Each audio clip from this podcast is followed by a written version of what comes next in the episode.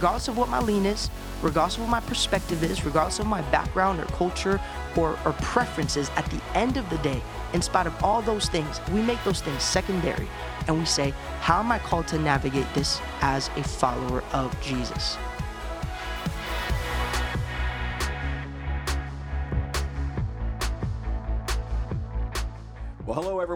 Framework Leadership, a podcast about principles and ideas you can use today to take your leadership to the next level. I'm your host, Kent Ingle, president of Southeastern University. And I'm your co host, Michael Steiner, vice president for innovation. And wow, we have an incredible guest today uh, joining us for the podcast, Jonathan Rivera. Jonathan serves as our campus pastor at Southeastern University. He also serves as the next gen director for the Florida Multicultural District. Uh, I'll tell you, he is extremely passionate about the local church, ethnic diversity, building the next generation of leaders. And wow, what an honor to have you with us today, Jonathan. No, thank you guys for having me. It's going to be fun. Yeah.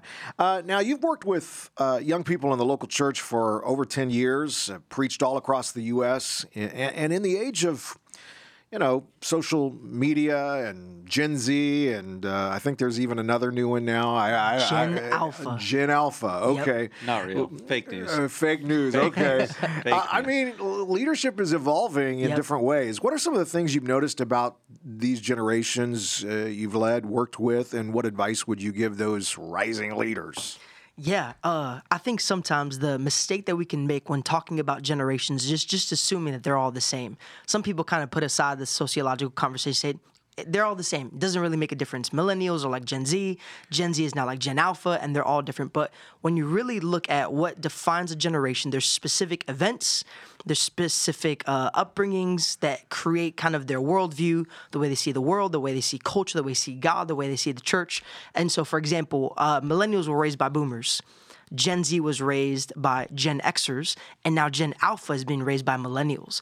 And all these different people went through different experiences. And so, for example, Gen Z is the first generation that are digital natives while millennials were digital pioneers. Yeah. They live in a completely different world. I don't know if you guys have seen on social media about the whole idea of iPad kids because they're going crazy. They they literally were born into this world, and so I think we have to think about generations one through the lens of what are the experiences and the world that they've lived in and how that's shaped them, and then contextualize our ministry. Say, how do we best reach this generation that lives in a completely different world than I was used to? Yeah. Uh, I think COVID changed everything. Right. Probably sped up a lot of things. Uh, and one of the things, for just an example, is uh, once COVID happened, you had a bunch of pastors and saying, "Hey, uh, looking at their nephew or their son or their daughter, teach me about this Facebook Live thing. Or hey, teach me about this Zoom thing. Mm-hmm. My mom would come and say, hey, Bobby, what was that thing called? Boom or Doom or Tomb? I'm like, you're talking about Zoom, aren't you? She's like, yeah, that, that Zoom thing. And so we're living in a digital world, one. Uh, I think that's one of the biggest things. Number two, we're living in a world where there's decentralized. And so young people now are in a place where they're saying, I don't need to go to this one person. See, in the past, you would go to a pastor, a teacher, a parent, a mentor, whatever to get information.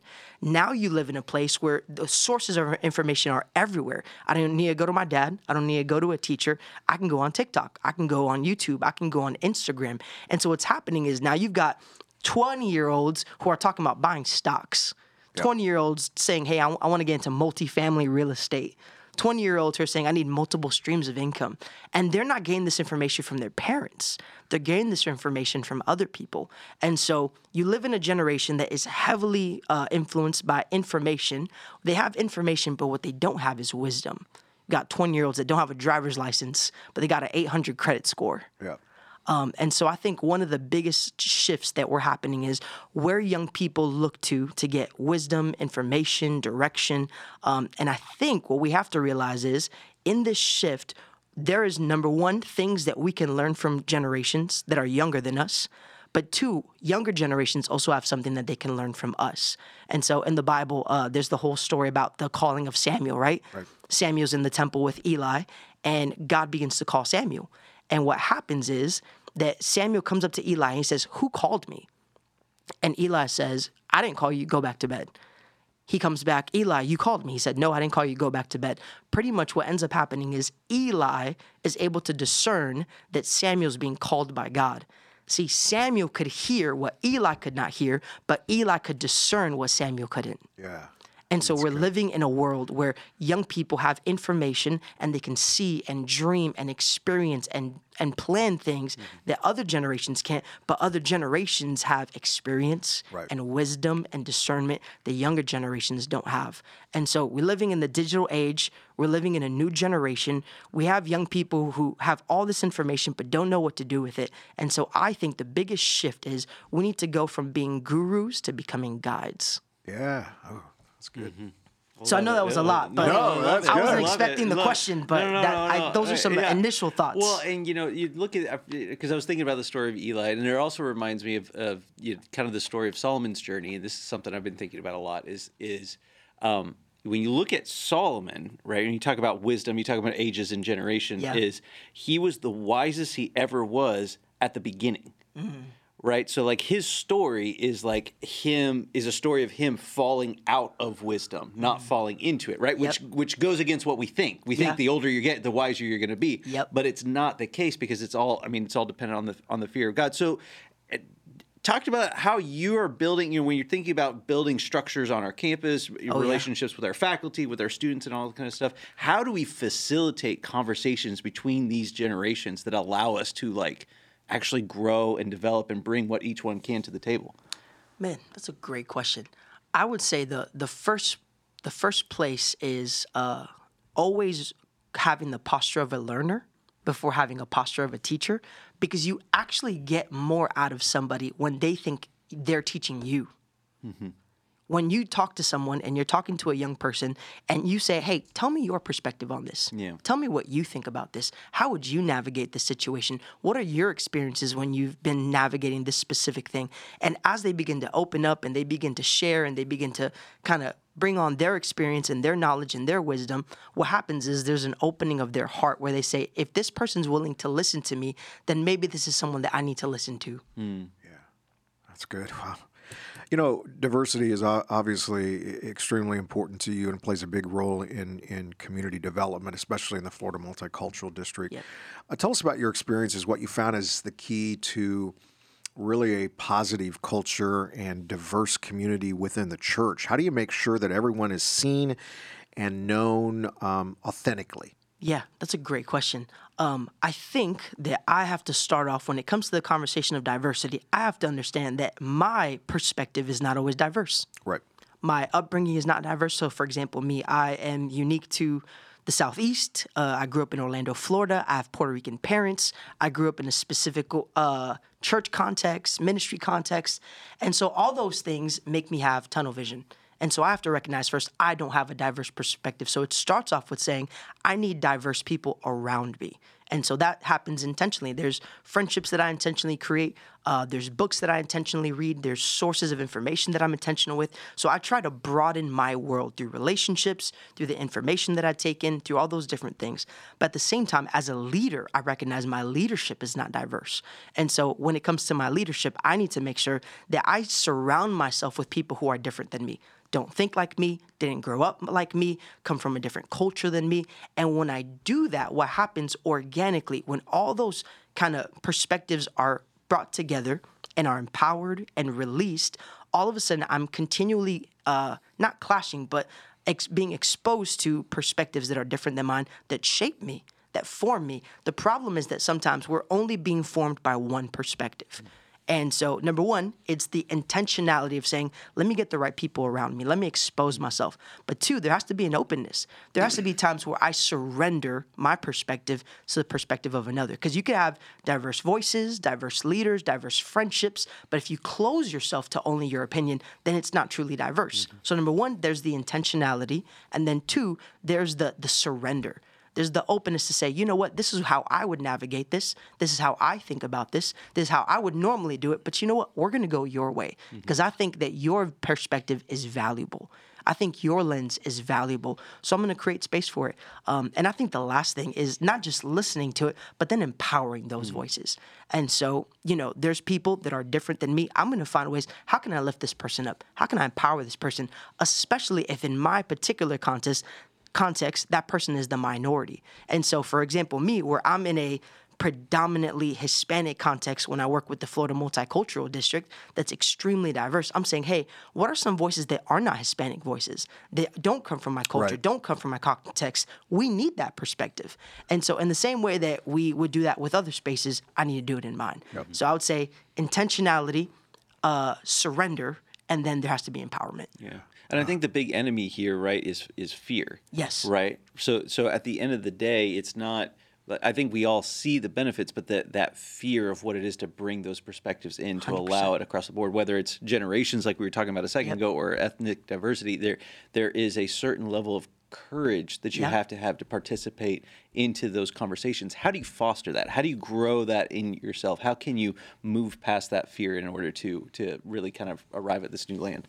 Yeah, I, a lot of I guess that starts off. Where does fear come from? Hmm. Fear comes from I don't know, one, and two, I can't control. Hmm.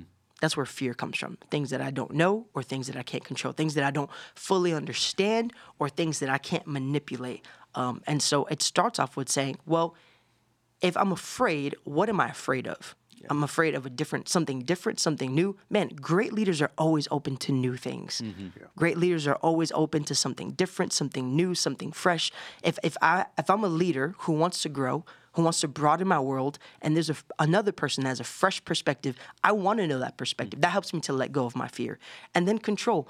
Great leaders don't try to control everything. Yeah. Great leaders say, actually, if I'm a good leader, my job is to give other people control. Mm-hmm. It's to delegate authority. It's to delegate and empower people to say, you make that decision. Mm-hmm. You run with that call. You do that thing. Hey, what do you want to do? You know what? Actually, normally I would do it this way, but what's your perspective on this? Mm. And so I think letting go of my need to know and letting go of my control uh, allows me to have courage to move forward and say, you know what? I don't have to be afraid of this. This is good for our organization. This is good for my life. This is good for our team. This is good for where we're going and what we're doing. Yeah, yeah, and I think in that same vein, what's fast, I'm thinking about how in the scriptures, you know, when when you're reading when you're reading Proverbs or you're reading the wisdom literature, there it it the solution to fear is not stop being afraid. Yeah. Instead, what they say is fear the Lord. It's good.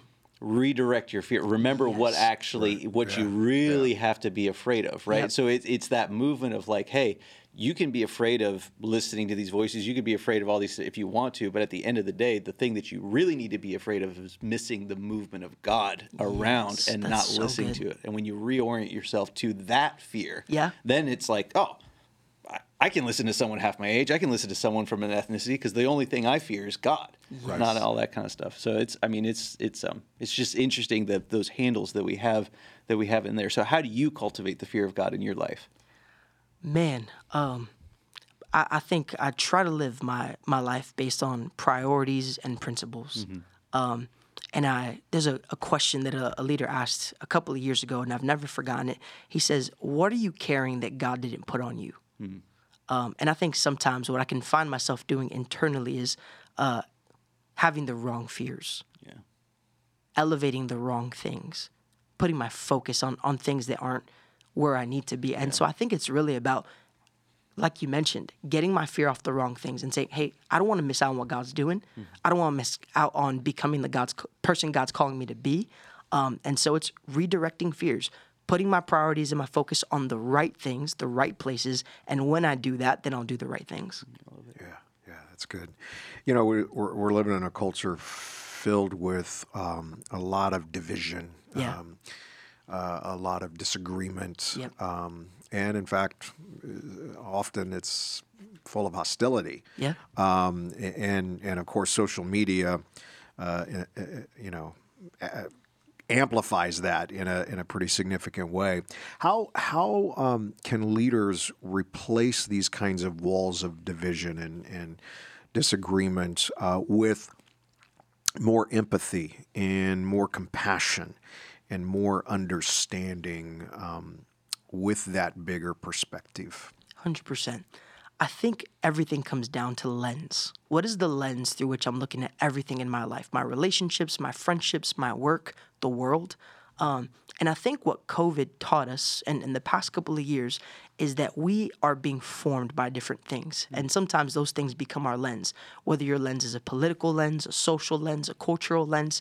And I think it really comes down to what is the lens through which I'm looking at everything. One of the things that we have encountered is that we have a discipleship problem in the church across the board, but specifically also with young people.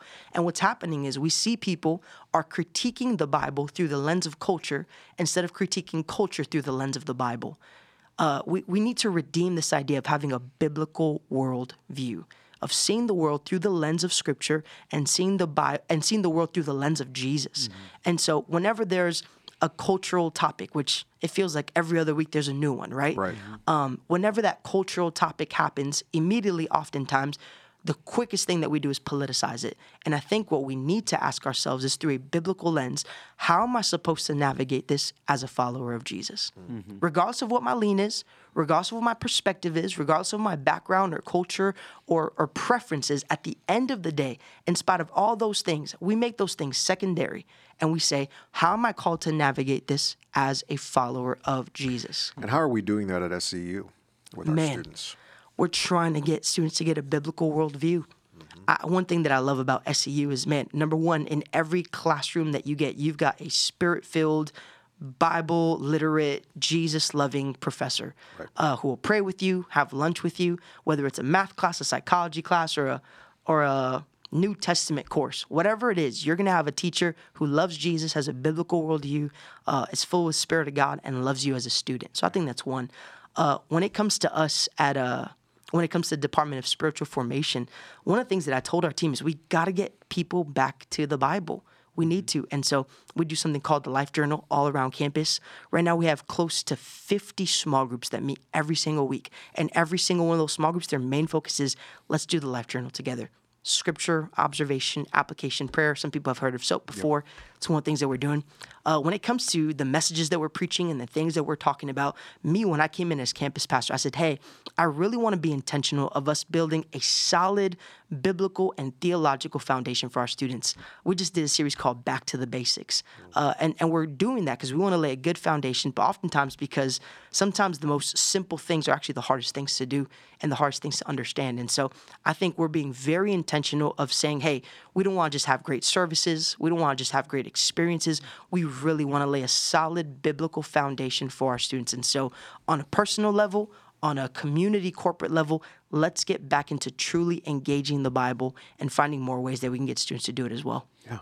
And so, how are you guys? What are you? How is your approach to technology and all this? Right. So, like, obviously, we've got in person, we've got all that kind of stuff, but we can't ignore the fact that social media, technology, that's an ever present, right? So, you've got students reading the Bible in groups, and then they pop open their phone and they get hit with, you know, a, some scholar somewhere tearing apart everything they just read. How are we engaging that? How are we teaching them how to navigate that? And how are we even thinking about using technology as a campus? Man, I wish I had a better answer for that. Okay. If I'm honest, it's something we're actually thinking through. What does digital discipleship look like Yeah.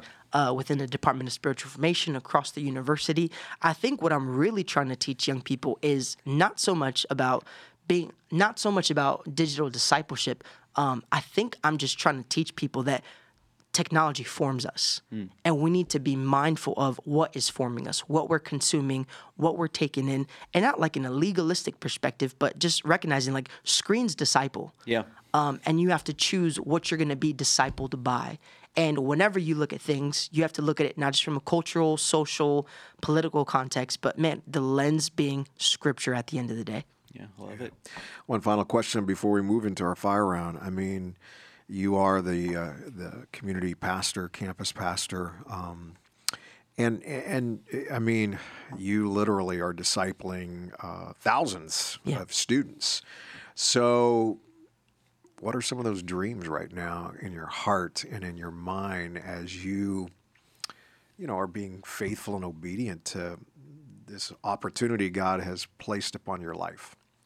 Man, um, I think if if I think about some of the dreams that we have, um, I think one is that what I what we're creating here is, is special. It really is. What's happening at SEU is special. I don't say it just because it's my job and I'm the campus pastor.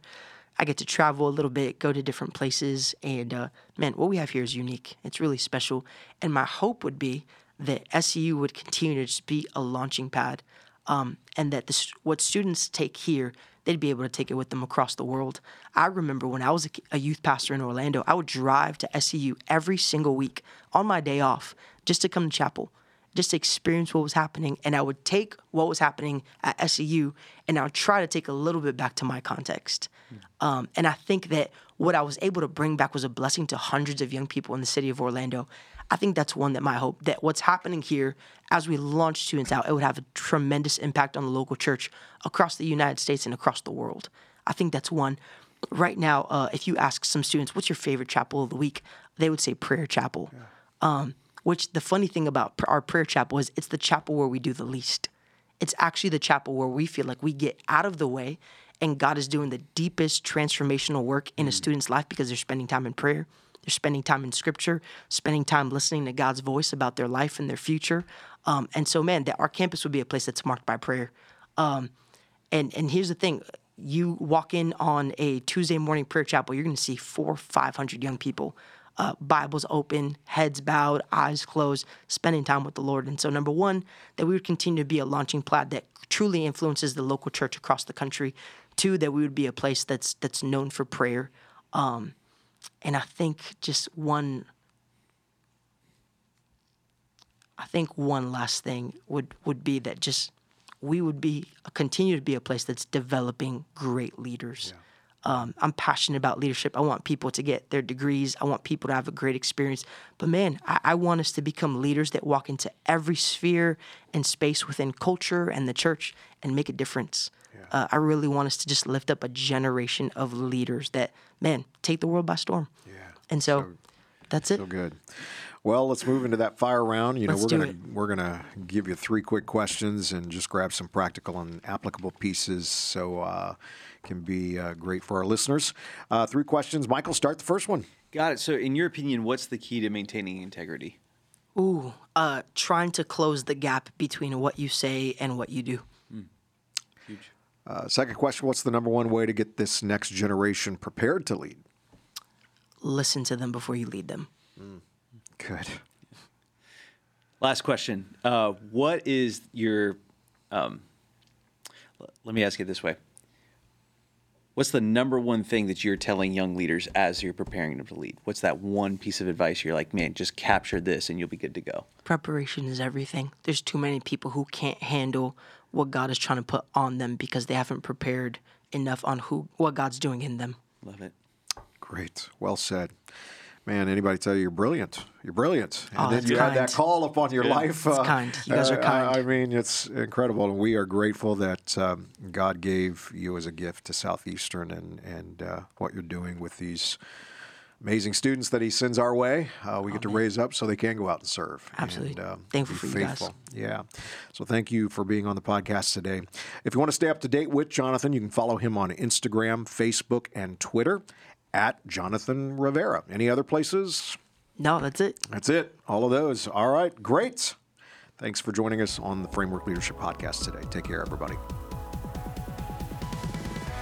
Thank you so much for joining us today on Framework Leadership. If you're watching on YouTube right now, now would be a great time to hit that like button, hit that subscribe button so you can get more leadership content right into your YouTube feed. You can also check us out on Instagram at Kent underscore Ingle, at Dr. Michael Steiner, or on Twitter and YouTube at Kent Ingle. And hey, if you love great email newsletters, and I know that I do. You want to check out the Framework Leadership newsletter. Every single Friday drops in great tips to be a better leader, resources, thoughts right into your inbox. Check it out. You can sign up at kentingle.com. Make sure you hop onto there. Thank you so much for listening to Framework Leadership. Take care, everybody.